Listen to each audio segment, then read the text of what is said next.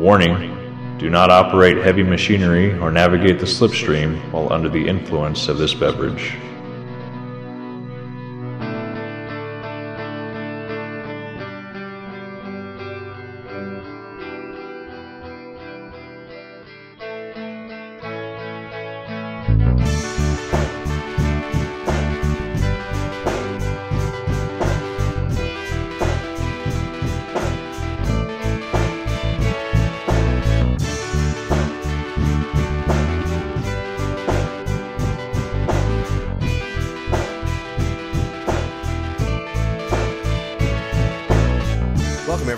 Drive Back the Night, an Andromeda series podcast. I'm Ethan Maestri. And I'm Ryan Mazzocco. Each week we take an episode of Gene Roddenberry's Andromeda, and we take a look at it, see what we liked, disliked, and just have a general discussion about each of the episodes. This week we're in episode 17, Fear and Loathing in the Milky Way. First of all, before we get into this, Ryan, let me apologize to you. I was basically on my deathbed last week with illness. So if my voice goes... for you, the listener, as well, I apologize, but I'm still not quite healthy just yet. All right, well, apology accepted. No, there's no reason to apologize. Actually, I'm kind of surprised that we're even recording a show this week. I really thought we were going to miss because you were very, very ill for, what was it, like 10 days? Something like that, yeah. So we're recording late in the week, and so I applaud you for... Even being able to be here. Well, my dedication to this show knows no boundaries. It would seem so. No, that's fine. Yeah. No, I'm feeling better. It's just it was one of those chest colds where it just settled in, and haven't quite got rid of it just yet. But we're doing this. Yeah. Well, that's not the only thing that we're dealing with here tonight. True. We've also, we're right smack in the middle of the United States, and so we're recording on Wednesday night, and so if you're listening to this the day we record, then you know probably there were some major storms that went through. So we're recording right in the middle of that, so you might be hearing some thunder. Communities adjacent to ours were on the ABC World News tonight, I saw. Wow. Yeah, because of the weather. Wow. So, yeah, we're right in the thick of it right here. So, and we're recording anyway. Yep. So if you hear any rumbles of thunder, yeah. And I'm not sure if this place is grounded, so don't touch your lips to the microphone. Oh, okay. Let me back off of it just a bit. So, just fair warning. Fair warning. Now that the audience has been warned about our various foibles and whatnot, let's go ahead and get right into this episode. Let's get into it. All right. So a couple of the interesting facts that I came up with for this show. We're seeing several actors come back to the show here in the season 1, episode 17. John Tinch, of course, as Gerentex. It's been a while since we've seen him. He was in, of course, the pilot episodes, Under the Night and An Affirming Flame. Well, he makes his return as Gerentex, the Nightsider with a grudge for this episode. So, yeah, John Tinch for this one. And then also Peter Kalamis makes an appearance once more. And you'll remember him in The Pearls That Were His Eyes. He was Grask, the Cheechin. Right. All right. So he returns once again to reprise his role as a Cheechin, as the one of the casino thugs. I guess the casino thug.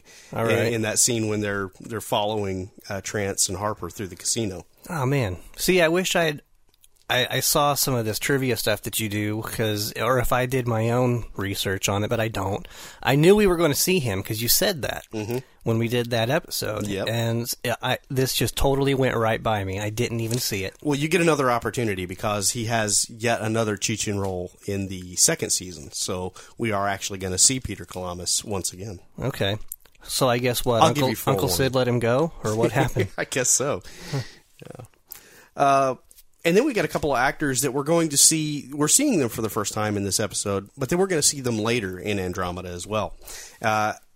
Rachel Hayward, she plays Andalasia Stalin, the contact that Harper and Trance make contact with in the casino, the lady there. That was her role, Rachel Hayward, the actress. She's going to come back for a season 2 appearance.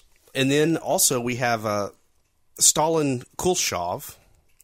That's the bounty hunter's name in this episode. He's played by actor John DeSantis. Okay, because you just kind of did it before and after there, didn't you? I did do that. I didn't give the actor name first. So Stalin Kulshov is the character name that he plays. John DeSantis is the actor name. And he, again, he plays the bounty hunter, or Sloth, as I like to refer to him. He's 6'9", this actor, is what he's billed at. So... if you're keeping tally, he's so far the tallest actor we've had on the show. I'm assuming that, because I don't know how tall the dude was in A Rose in the Ashes that was in the furry suit. Right. He could have been taller, but we don't know. He might have been beaten this guy by a hair. Mm-hmm. Anyway, he's going to come back for a season 2 appearance as well. Ironically, they're both of these, John DeSantis and Rachel Hayward, they're going to show up again in the second season in the same episode. So we'll give a shout out to these two actors again when we get to that particular episode. They must have the same agent. Maybe. Mm-hmm. Maybe so. Their package deal. Yeah. I wanted to give a shout out to the line that Gerentex says very early on in this show where he sees Trance. Mm-hmm. And he says, "Aren't you dead?" And Trance very quickly quips back to him, "I got better." Mm-hmm. This was a homage or a line from the classic 1975. I knew it. Monty Python and the Holy Grail. I knew it. I knew you'd appreciate that. So yeah, we have to give a shout out to that. Let me just go ahead and cross that off of my things to talk about later. There you go. Sorry, I rained on your parade there. That's all right. And then finally, the... Oh, she turned me into a newt! Yeah. I got that. So finally, the name of the title, Fear and Loathing in the Milky Way. Obviously, that is taken from Fear and Loathing in Las Vegas, the 1971 novel by Hunter S. Thompson that was eventually made into a motion picture featuring Johnny Depp and Benicio del Toro. And as far as I can tell in my research, no correlations between the story in the novel and in the movie versus the show that we have here, other than perhaps the very broad brushstrokes of criminal activity taking place and the fact that maybe there's casino involved in both the movie, the book, and the TV show, and the Andromeda show that we're watching. Mm-hmm. That's really the only correlations I could find in them. Besides just the title itself. Mm-hmm. Anyway, that's what I got for this show. So let's go ahead and move on. Ryan, why don't you give us the summary of Fear and Loathing in the Milky Way? Sure. Harper and Trance are out in the Maru on a goodwill mission to spread peace and tundra flowers about the galaxy. Harper meets a girl and invites her to come aboard. She should be here any minute. The doorbell rings and we see there's nothing wrong with the Maru's door locks this time as Harper lets the visitor right in. Now the big reveal. It's not Kathleen. It's Gerentex. Hey, remember that guy? He's the one that hired the Maru crew to begin with to salvage the Andromeda back in Under the Night, and they marooned him in an unguided pod floating through space in an affirming flame. While revenge would be nice... maybe later. Right now, he needs a ride to keep an appointment and to get away from that guy. Outside, demanding entry, is a bounty hunter named Reaper. He wants Gerentex dead, alive, or whatever, and is indifferent to the safety of Harper and Trance. Harper launches the Maru and guns it to safety. For now. On the voyage, Gerentex is ready to kill Harper, when Harper informs him that he has the power generators keyed to his life signs and that killing him would cause the generators to overload and the Maru would explode, killing everyone. Could be bluffing. So, he'll just kill Trance instead. But Harper comes to her defense and says that if he harms one hair on her head, he'll kill Gerentex. But if Gerentex kills Harper, well, there's the generator thing and Gerentex dies anyway. Sounds like check and mate. But Gerentex has another little toy that he'd like to show and tell. He implants Harper with a microscopic generator that at the push of a button delivers a jolting electric shock. And hey, while we're at it, let's put one on Trance too. But there's only one button for the both of them, so Harper, for Trance's sake, maybe try to keep a lid on the wisecracks for the next 34 minutes or so, okay? Back on the Andromeda, negotiations are not going well with a particular group of Perseids on Centi 4. They think the humans will just screw it up again. Hunt is frustrated. He spent an entire year trying to get worlds to sign up. only have three, and now one is threatening to back out. Harper stops the Maru because he's getting tired. He asks Gerentex for a Sparky. So Gerentex pushes the button. You kinda walked into that one, dude. Harper and Gerentex are about to really go at it when Trance intervenes and plays the sympathy card. How hard it must be to be a Nightsider. Everyone hates them just because they have hundreds of offspring in the water and eat everything in sight until they reach dry land and become sentient. Just then, Harper sends the Maru spinning. Gerentex goes flying, getting knocked unconscious, and drops the shock collar controller, dislodging the Duracells on impact. Trance unties herself and Harper. Gerentex awakens, tied up, and staring down the business end of Harper's nano-welder. He reveals that he's on the trail of Hasturi's diary. What's that? Trance wants to know. I kind of want to know, too. Evidently, Hasturi was a mad Perseid who claimed to have searched the Slipstream and found the lost world of Tarn Vedra, documenting the whole trip in his diary. Whoever finds a diary finds Tarn Vedra, ensuring much power and wealth. With Gerentex still tied up, Harper schemes to use Gerentex's resources to find the diary himself. But there's trouble. Reaper is back, pursuing in his ship. Outgunned and outmaneuvered, Harper lays in an intercept course and plays chicken. Reaper flinches, and Harper makes the escape to Slipstream. Okay, yeah, it was Gerentex's idea. Anyway, they get away. Back on the Andromeda, Beka and Tyr discuss how nothing is getting to the Perseids. Not threats, diplomacy. Maybe it's time for Valentineology, whatever that means. The Maru reaches the Albuquerque Drift Casino, apparently the location of Gerentex's next contact. They find her, a girl with platinum hair. No, really. Named Andalasia, who has the data that Gerentex wanted. But she now has upped the price. Harper and Trance hit the tables and clean up, raising enough money for Andalasia, but also attracting the attention of the casino security. They make the transaction, and then are confronted by the goons. Just then, Reaper shows up and threatens to turn Gerentex into a rug. Harper starts shooting, Reaper starts shooting, the security starts shooting, the whole thing is just a big mess. But the members of our main cast get out in one piece. Back aboard the Maru, Gerentex has performed a Houdini act and ambushes Harper as they enter. Gerentex takes Harper's gun and regains control. Back on the Andromeda, Dylan is less than ecstatic with Beka's attempt at negotiations with the Perseids. But now they're calling, and they want to talk to Beka. The Maru is closing in on their next stop, Hasturi's asteroid, as they are being again pursued by Reaper. They land on the asteroid and get inside. Reaper follows them through the booby-trapped laden caverns. They lock themselves behind a very heavy door, and Harper depressurizes the rest of the asteroid interior, blowing Reaper out into space. They find Hasturi's room, complete with a dead Perseid and dead Nietzschean. Trance finds the diary.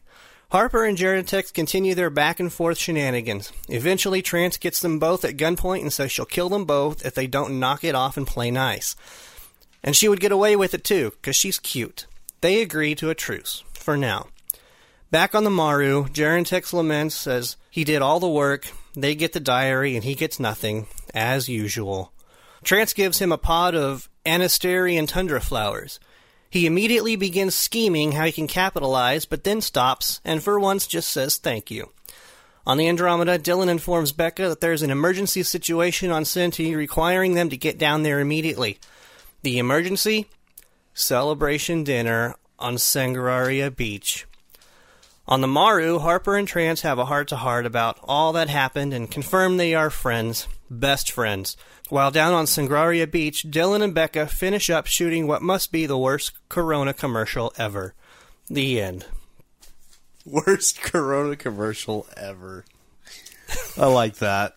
That's a fantastic finish. Ryan, I gotta say, I mentioned it before in my trivia, but I'm so glad that Sloth was able to find another role to do after Goonies.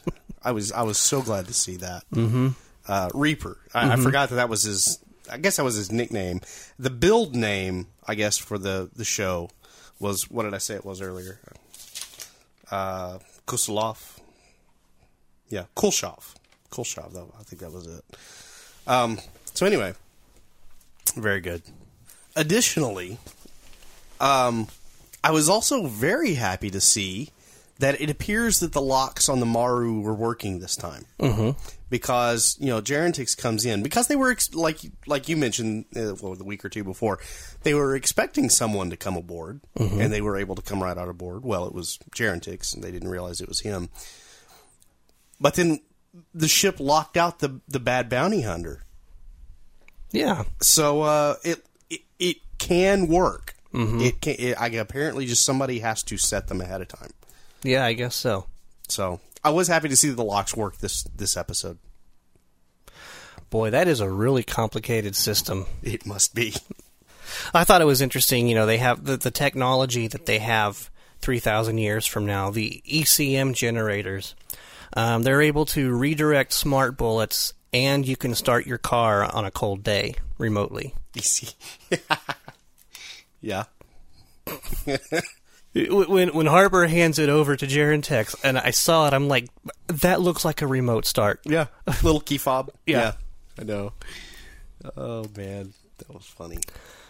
And evidently, they're also still using double A's. Yeah.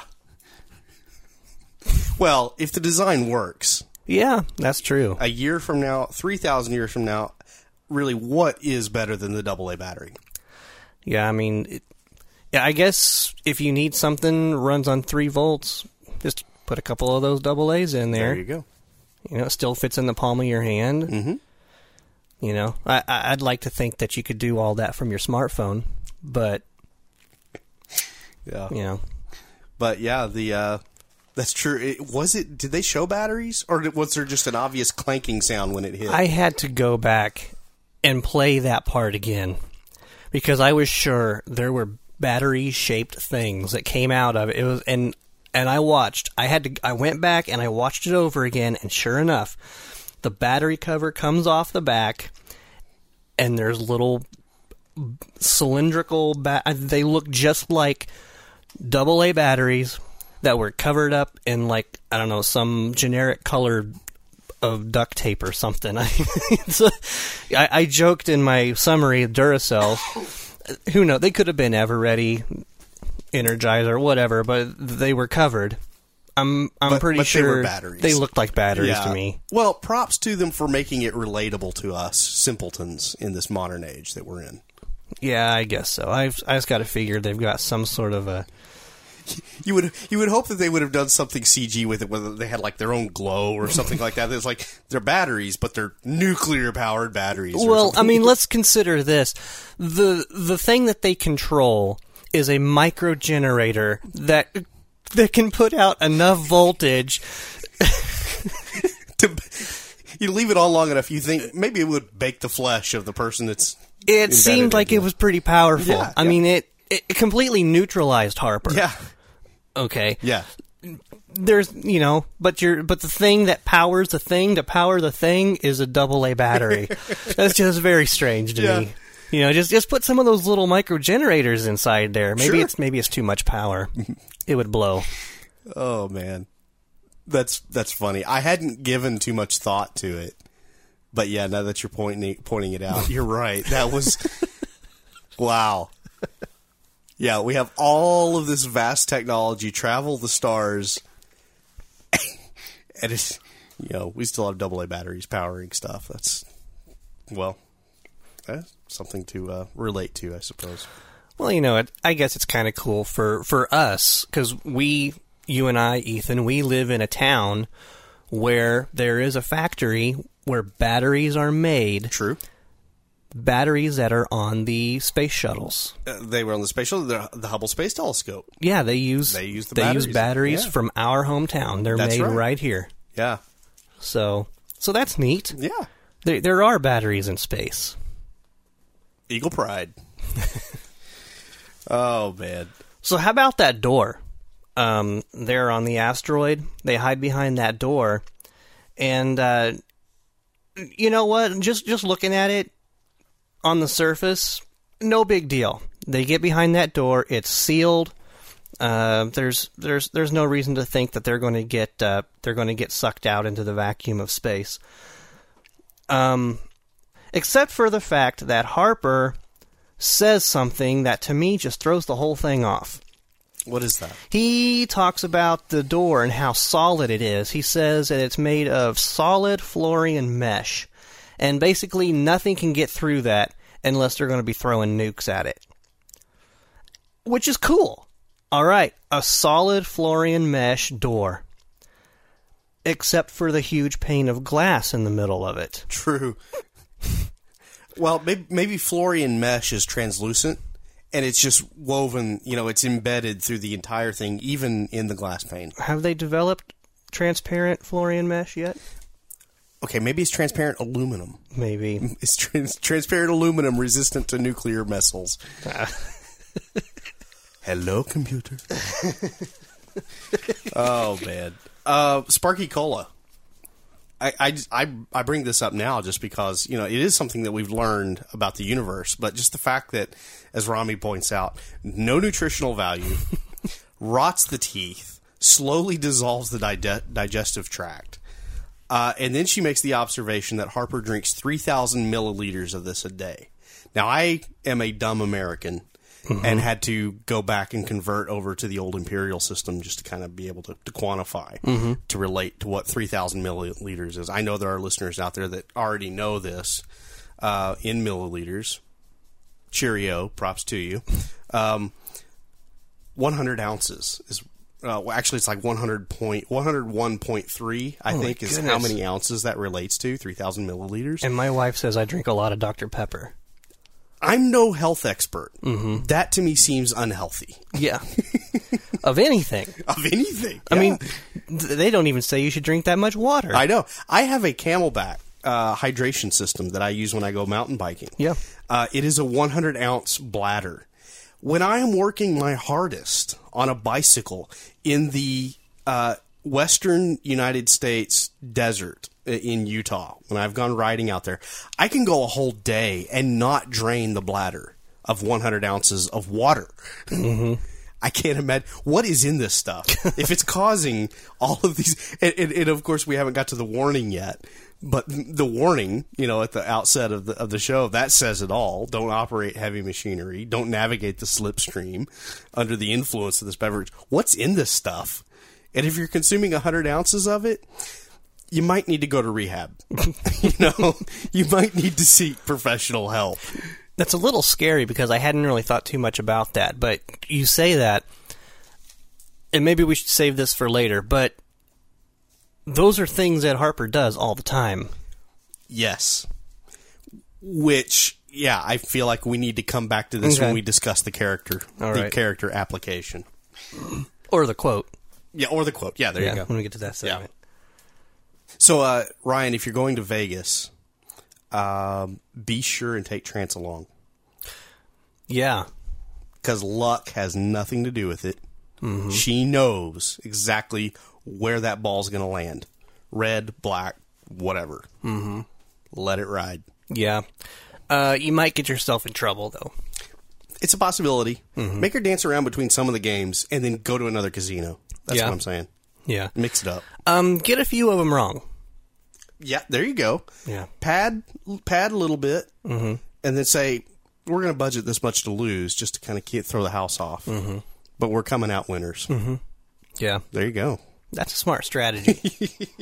Not one that they held to. No. Unfortunately. No. Something that I thought was a little weird about this episode was there was one particular scene that, I don't know if you noticed this, I didn't even mention it in my summary. I completely skipped over this scene. It was I believe it was the second scene in the episode when Rommie is going around and picking up all of Harper's stuff. Yeah. Okay. And Beka is talking to him. You know, that's when they have the conversation about all the mess and the stuff, the Sparky Cola that Harper drinks, and they start talking about Dylan and how it seems like something's wrong with him, and how Rommie explains to him, you know, this is his 4th year, this is his okay, right, and they're supposed to be inspecting and then handing it off and to the first officer, and then Beka gets it. She's like, oh, Rade, the one, his best friend that eventually betrayed him and tried to kill him. And it seemed like that was going to be really getting deep into some character stuff. And then it's over. It had nothing to do with anything, it seemed like. And they never, ever, ever come back to this again. There's no conversation between Dylan and Beka. There's not even that obvious lack of a conversation between them. You know what I mean? You know how it's like when you have that thing between two people, it's like they're obviously not talking about something. There's not even that. They're just getting on with business. Yeah. It doesn't, to us, there doesn't seem to be anything wrong with Dylan. Except the fact he's frustrated about the Perseids possibly backing out of the Commonwealth. That's the only thing that gives us any impression that Dylan might be upset about something. There's nothing. And yet we get this whole extra thing out of Rommie. Yeah. Yeah. How do we deal with that? How do we reconcile that with the show? It sounds like to me like we're getting down into what we learn about the show itself. Okay. So are we moving into that segment now? Let's go. Let's go for it. Okay. Here's my thought on that. And maybe this is my tunnel vision narrowing in, so correct me if I'm wrong. I actually really like this, that they had Rommie mention this. Okay. Because it got me thinking about the show and what we've learned so far. What this teaches us is that High Guard captains only maintain their command of their ship for 4-year spans, right? Mm-hmm. That's what it sounds like. Mm-hmm. Then they hand it over to the next officer in line. What this does, it kind of clarifies some other things that we've seen in universe so far in previous episodes. Okay. Because now we think about it, this makes Andromeda's handover to Dylan out of character or highly unusual. Because Dylan's not inheriting Andromeda as the next officer up, the next one in line. Mm-hmm. He's never served on this ship, but he gets the command of it. That's something that's not typically done. The person that normally gets the command is whoever's been serving on board. Mm-hmm. So we have an unusual situation here in that where's the previous commander and first officer of Andromeda? Why isn't command being kept, within that circle? Mm-hmm. And something tells me we're going to get an answer to that in another episode here toward the end of this first season. We're going to find out why Dylan inherits the Andromeda the way he does. And two, I like this point because it helps us to see how the High Guard keeps the chain of command from becoming stagnant. I think that's a brilliant idea. Mm-hmm. Keep them on a ship for 4 years. They do their time there. They hand it off to the next person in line, their first officer or whatever. And then they move on to their next assignment. Maybe it's another ship. Maybe it's an outpost somewhere. Who knows? Mm-hmm. But they move on up the chain of command. I think that's really cool. It's a neat system. And even though, like you said, we don't get any more, and it doesn't really come into play in this particular episode, we don't explore it any further, I think it was great exposition to get because it kind of gives us some insight into how the High Guard works. Yeah, so maybe it was just kind of one of those things that this episode in itself doesn't really have much bearing on the overall story arc. So maybe it was kind of one of those things that this is something that does carry out through the rest of the story arc that they decided to put in there.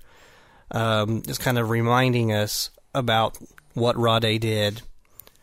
And then the situation at the command, like you were just talking about. And even still, I'm not sure about the idea of that sort of a system, of that's the procedure. You serve on the starship for 4 years, you hand it over to your first officer. Is it always going to be that after 4 years, your first officer is now qualified to take over this starship, he's now the captain? Not if his name is William T. Riker. Well, I mean, that was his choice. he could have been a captain. He's got no one to blame but himself. Yeah, but you got to figure, if you have a Nietzschean as your first officer, there's no way he's going to be passed over. I mean, he's going through that 4 years saying, in 4 years' time, I'm getting this ship. I better get it figured out. Mm-hmm. So, I don't know. I'm not saying that every first officer is going to be a Nietzschean, but I don't know. I think if that's the established protocol, basically you don't accept a job as a first officer unless you can say, I'm close. I can, you know, in 4 years' time or less, I am going to be ready to captain a ship. Yeah. Well, maybe they let him be a first officer when they figure they're already ready to be a captain. Yeah. But they got to pay their dues as a first officer. And, you know, and that's interesting because in the previous episode that we saw, where they were on that Mobius, in that special ops mission, Rade was already giving him the impression that he knew how to make command level decisions. In his mind, he was ready to do the cut and dry. You know, we cut bait when we have to. We do what we have to survive. He was already kind of showing, hey, I can make the hard decisions if it comes down to it. Yeah. So he was already kind of demonstrating what I would think would be kind of an executive decision making ability. Well, just because someone is ready and willing to make those hard decisions. As we saw in that episode, in Forced Perspective, if I'm serving under him, they're not always the decisions that I'm comfortable with. Right. I would rather serve under someone like Hunt. You know, this is a discussion that we've had with some of our other friends before. Who's the better captain, Kirk or Picard? Mm-hmm. And you know what camp I'm in. Yeah. I'm Picard all the way. And the question that I posed to one of the Kirk fans was, who would you rather serve under? Under which captain would you rather put on a red shirt and beam down to a strange planet with? Yeah. And the answer is Picard, because you're probably not coming back if you go down there with Kirk. Absolutely. Yeah. So, you know, I guess Rade is more like Kirk. Very rash, trigger happy, whereas Picard is much more methodical. Yeah. Really thinks things out. Much better. Yeah. Well, you notice I said he's demonstrating that he has the ability to make command level decisions. I didn't say he's ready for command. And I think even Admiral Stark recognized that. You're there. You're close. Now do your time as a first officer. Get seasoned by someone that is ready for that type of responsibility. Yeah. Get seasoned by someone that does have that experience, and then we'll see, is what I would like to hear. Not spend the 4 years getting seasoned, and then she's all yours. Yeah. But, I mean, here we're in an imperfect military system anyway. I mean, obviously, because it's rotting from the inside, essentially. Yeah. I mean, it's very near its fall. Yeah. Maybe this is one of the things that contributes to it. Maybe High Guard captains... Well, we had a quote early on that talked about maybe one thing High Guard captains, their flaw was they were too compassionate. Was that it? Too feeling? There was fallacy in High Guard captains somewhere in there, and it was recognized by history. And so... you know, maybe this program, if this is in fact what's in place. If the Commonwealth's High Guard had a weakness, it was this. Its officers were too competent, too caring, and too brave. Okay. That's from the very first episode. Yeah. It's recognizing fault within the command structure. Maybe this is partly why that fault was there. Well, maybe. I'm not comfortable with it. I'll say this. This system of appointing command is not quite as loose as the way Starfleet does in the reboot movies. Oh, absolutely not. That was... Okay. We're going to get ourselves way off topic if we go down that rabbit hole. Yeah. Yeah. Let's not do that. But you make your point. You have made your point, sir. I say we move on to the next point. Okay. Let's take just a second. We have a situation where the Perseids are backing out now of the new Commonwealth, right? Yeah. So diplomacy lessons ensue. Dylan tries to, you know, talk him back in. He's not getting anywhere. So what works? How about a little insulting sassback talk from Beka? Mm-hmm. And that was all that was needed. As skittish as the Perseids are, I just find it odd that they would respond to overt bad-mouthing and direct name-calling obviously that Beka goes into, and we don't even get to see the whole clip. And it gets far worse than the little bit that we do see. I think it's odd that the Perseids, that, like I said, that they're so skittish, so non-confrontational, that they would be like, oh, we want to talk to her again. We want, yeah, we're back in. Oops, our bad. We got a little crazy. Yeah, she talks some sense into us.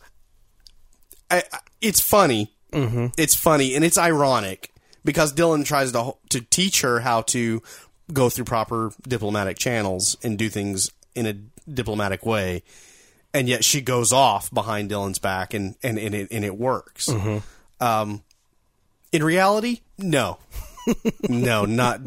Do not do this. Definitely not with humans. I'm wondering, though, if the fact that they are Perseids and they are so shy and so timid, if maybe that made this something that did work for them, because they're non-confrontational. Now you got this crazy woman coming at them, and they're like, whoa, okay, whatever. Whatever it takes to shut her up. To get back on her good side. No, you're right, and I suppose if you're looking at it that way, it does work. I suppose. Anyway, yeah, I thought that was just interesting, the way that whole thing panned out there. The Diary of Hasturi. We learn a little bit about this. The Mad Perseid, the diary that's said to contain the route to Tarn Vedra. Something tells me we're going to see a little bit more about this in the future. You think so? I think so. This might actually come into play. Maybe even in this first season. It could. We'll see. Okay. And then, one other thing that I wanted to make mention of. After 100 years, didn't you think it was quite convenient that the asteroid's lights are on and that the air was still breathable in Hasturi's lair? Hasturi's asteroid. It was convenient. Yeah. So we've established that the asteroid for 100 years has kept the lights on, has kept air in the chambers. So we get into the anteroom, or whatever it is, where Hasturi is at, and the dead Nietzschean that obviously he was fighting with. It looks like they just fell down dead a few minutes ago. After having laid there, in reality, for close to 100 years. I'm not the most scientific person, but what tends to happen to flesh and bone bodies after 100 years in any location where they're exposed to air? Well, I think it stays perfectly intact forever. It does? Okay. Well, I mean, that's what we learned. Obviously, in this universe, this is what happens. Okay. Maybe they had nanobots that are constantly repairing their flesh. So, basically what this means... Yeah, there you go. The Nietzschean, for sure. Yeah, he's got nanobots. It's preserving his dead body. Yeah. So how does that explain Drago Museveni? That's not a crypt that Tyr is keeping him in. No, but... That's a vacuum freeze dryer. But they just died 100 years ago when there was all of this nanotechnology. Drago Museveni died hundreds of years ago. Hundreds of years before. Okay. And, you know, all they did back then, is, if you can believe it, this barbaric, was their bodies just rotted away. Okay.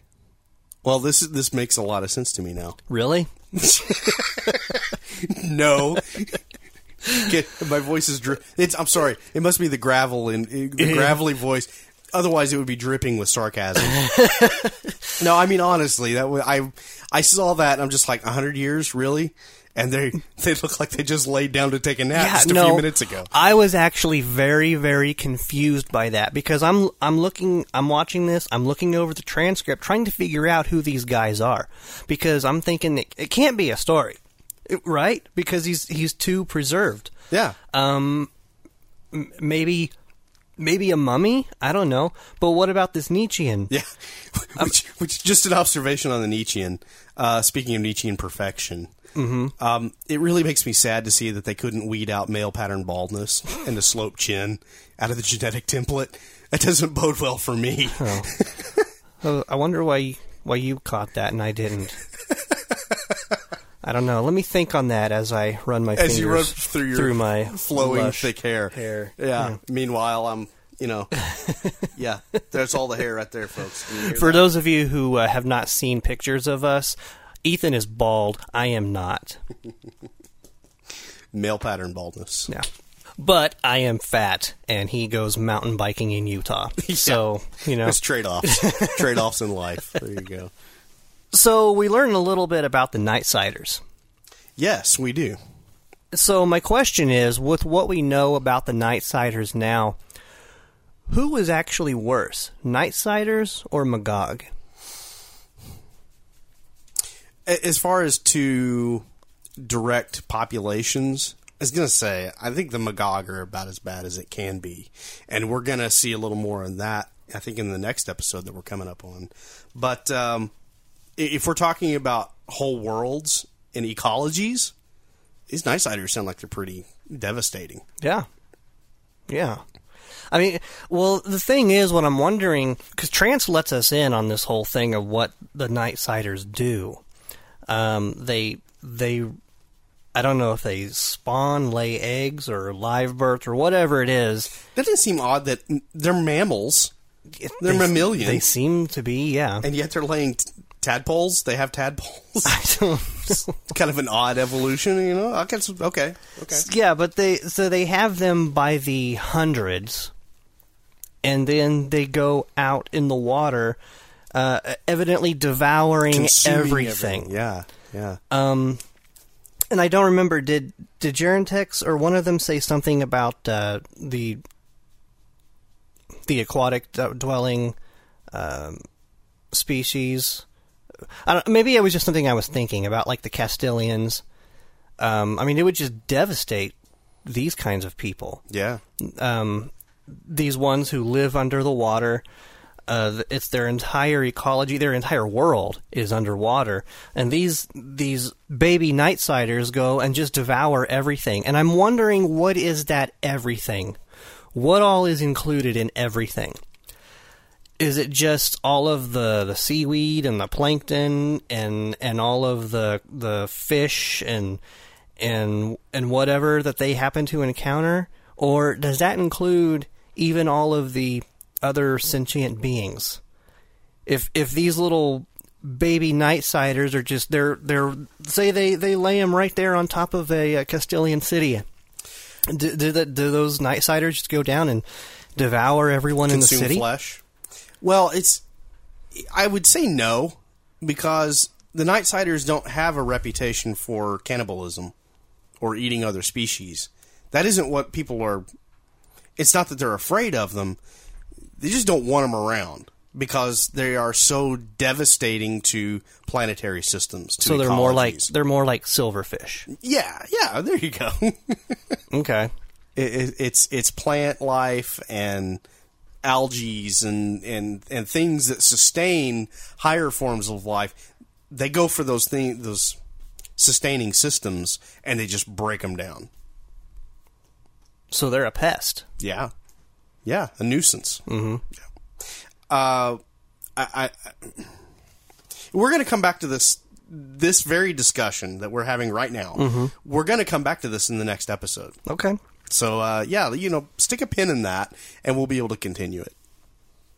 So let's go ahead and move on to what have we learned about our characters in this particular episode, Fear and Loathing in the Milky Way. You know what? There's quite a bit of character stuff here. Not too much from Rev Bim, because, again, he's not in this episode. Not in it. We don't really get a lot from Tyr. He's in one scene. I think he had like 4 or 5 lines. He's gone. Mm-hmm. Beka and Dylan are in it a bit more, but we don't really learn anything new about them. No, we just get to see them come together for, like you said, the bad Corona commercial, right? And we know that things are warm and fuzzy for them, right? Rommie, she has her little rant about Harper's leaving his stuff everywhere, and I'm not exactly sure why she's cleaning up. I mean, there's probably other service droids that could do something like that. We've seen quite a few of them in the background. Send one of those to go do it. Yeah, it was like, hey, you're not doing anything.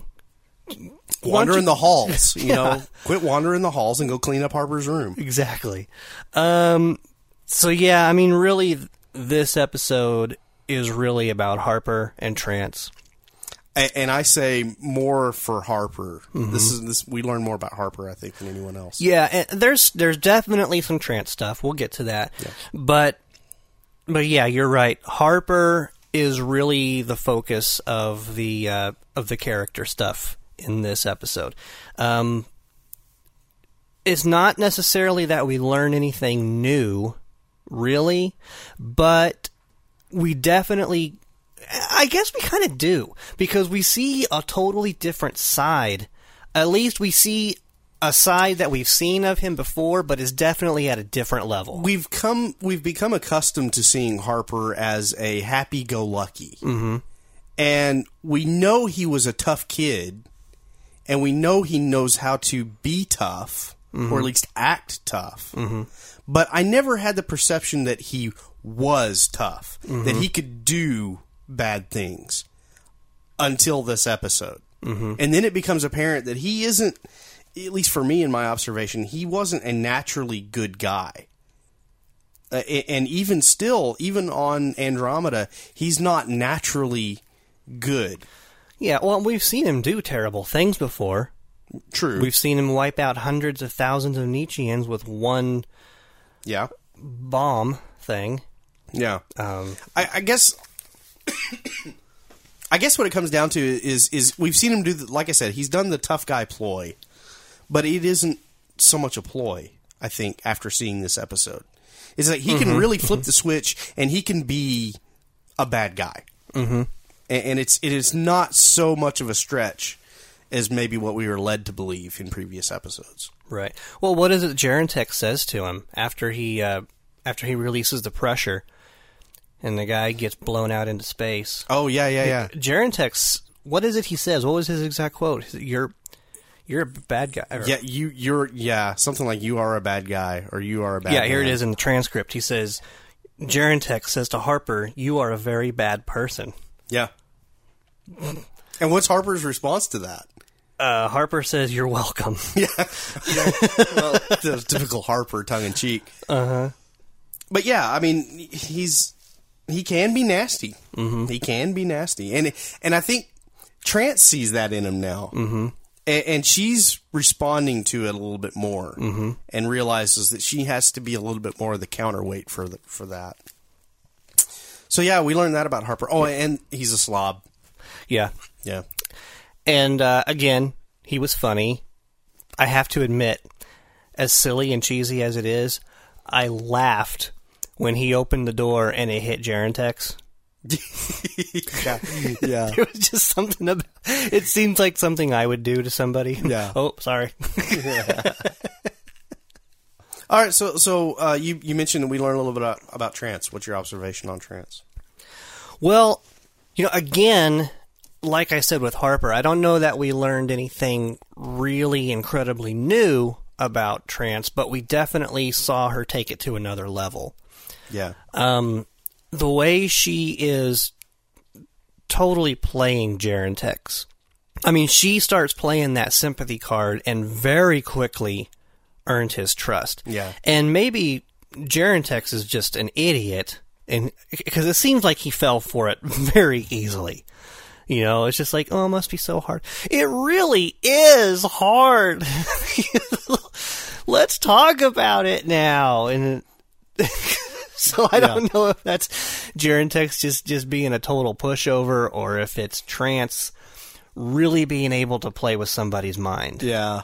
Well, you know, it's kind of interesting. Gerentex, from the beginning of the show, you would totally not see him in this position from what we learned from the character in the first two episodes. Mm-hmm.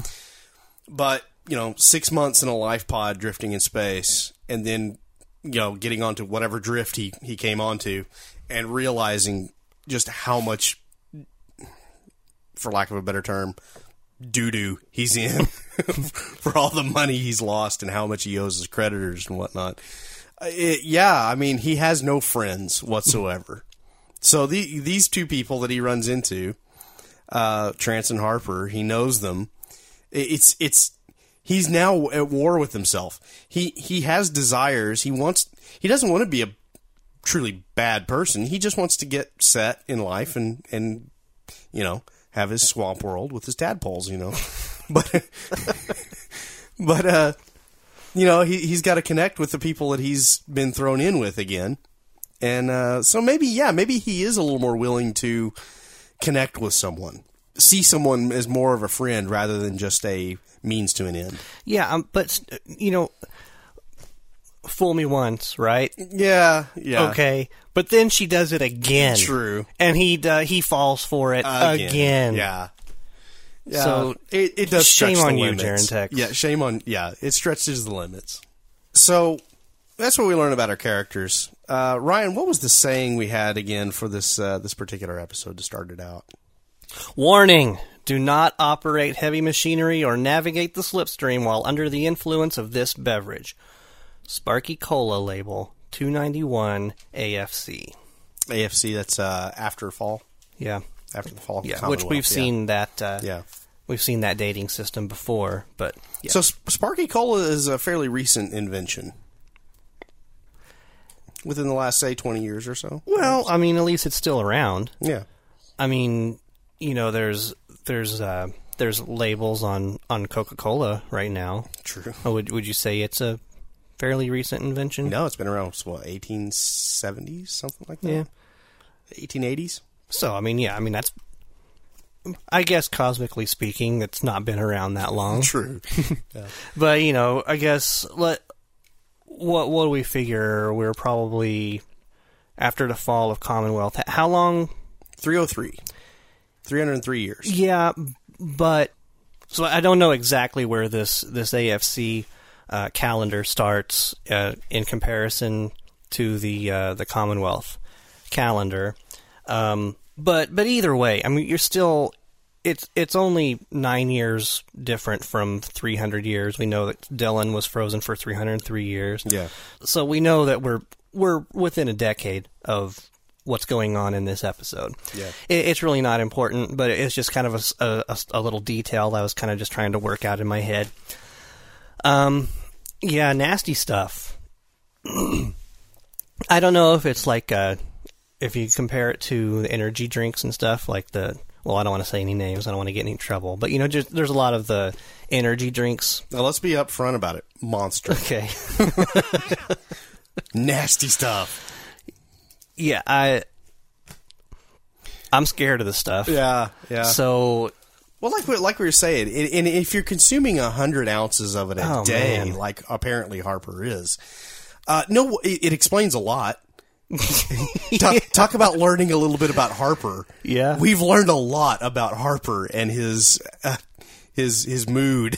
Yeah, and apparent mood swings at times too. Mm-hmm. I mean, that's got to be affecting you psychologically.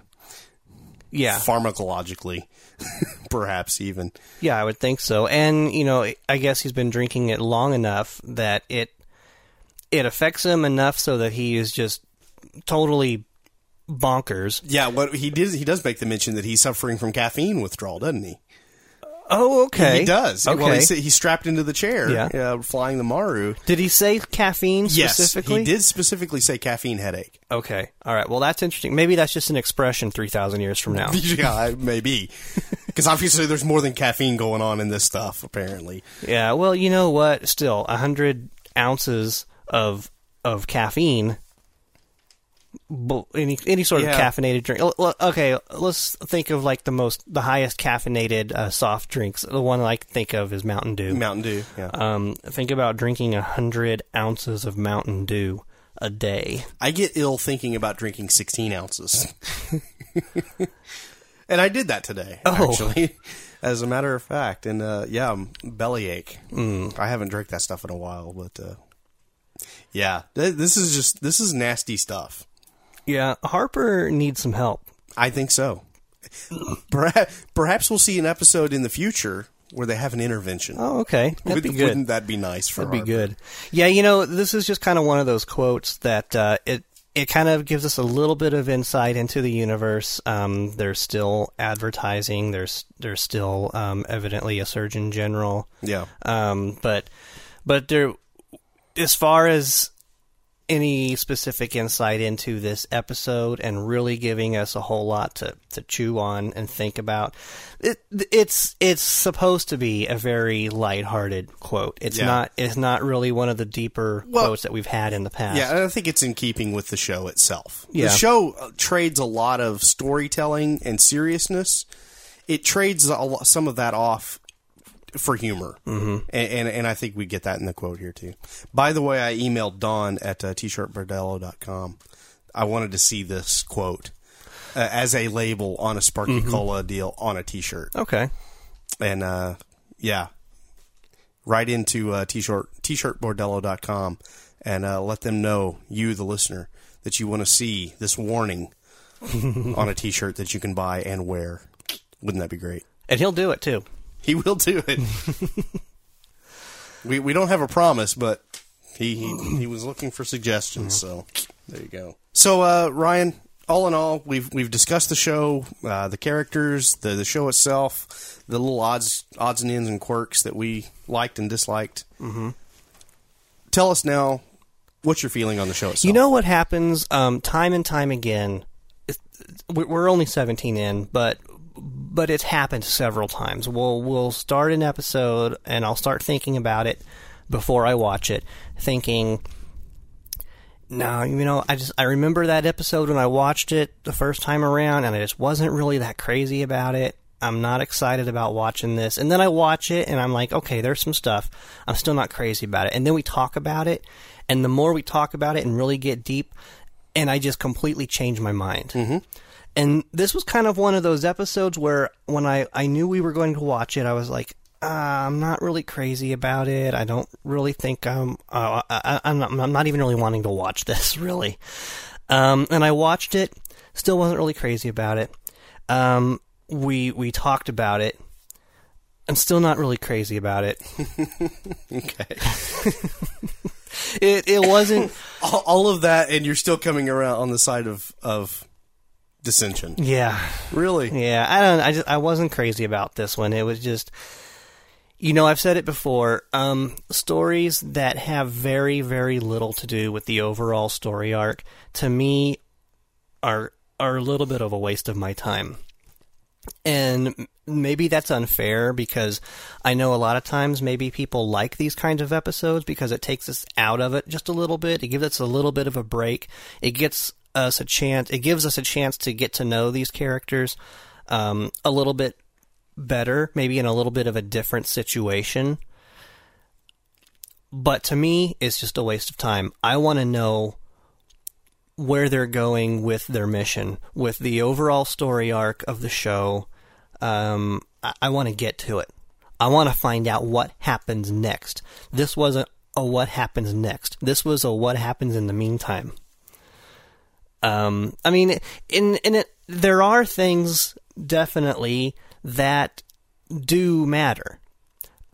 We find the diary, and not to give away too much, but it's important. But I'm not sure that couldn't have been done in an episode that meant more overall. Just the conversation between Rommie and Beka, to me, felt so incredibly out of place.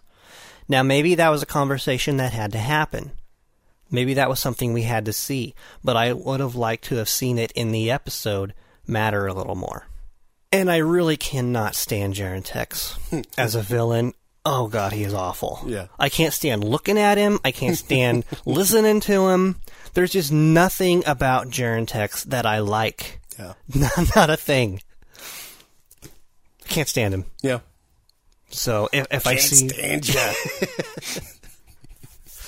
you. Yeah, no, I can't. I think this was a pretty okay episode in spite of all those things that I just said. But if I'm going to give this a rating scale of 1 to 10, I'm thinking probably a 2 or a 3. That low, huh? Yeah, but that's just me.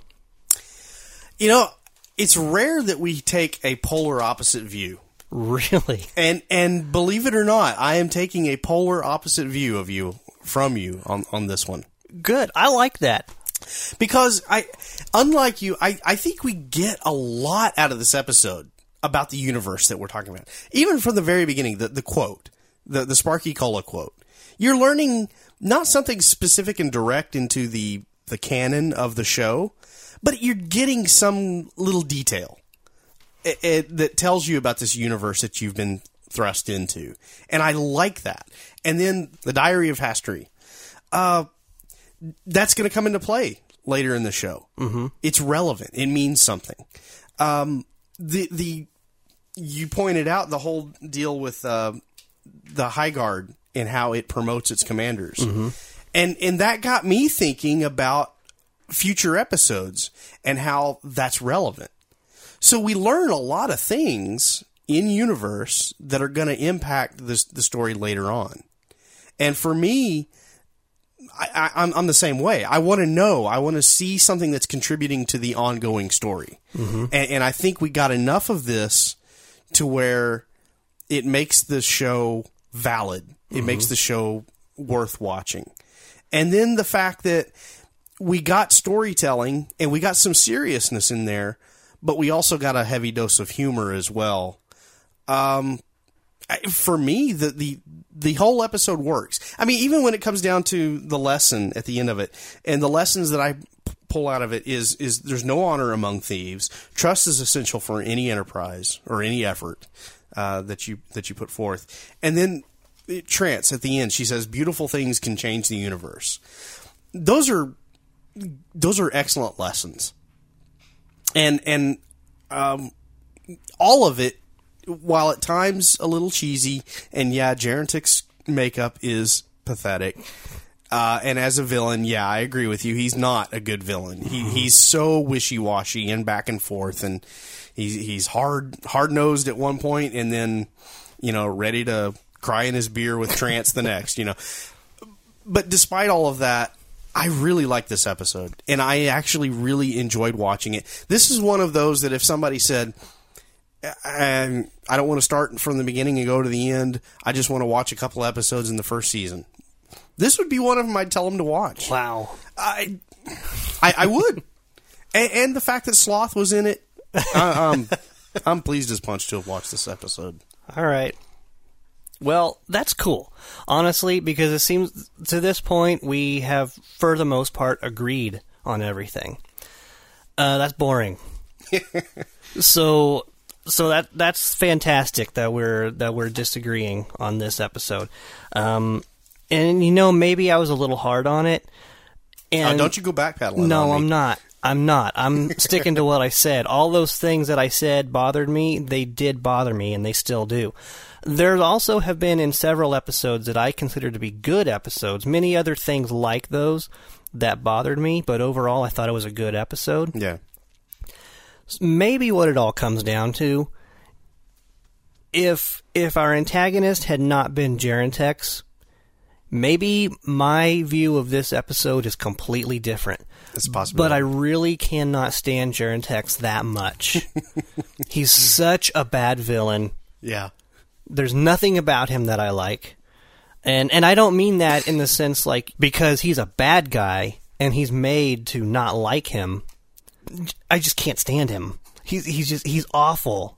He's an awful villain. Okay, I think we get it. Are you hearing what I'm saying? I maybe. Okay, it's a soft maybe. All right.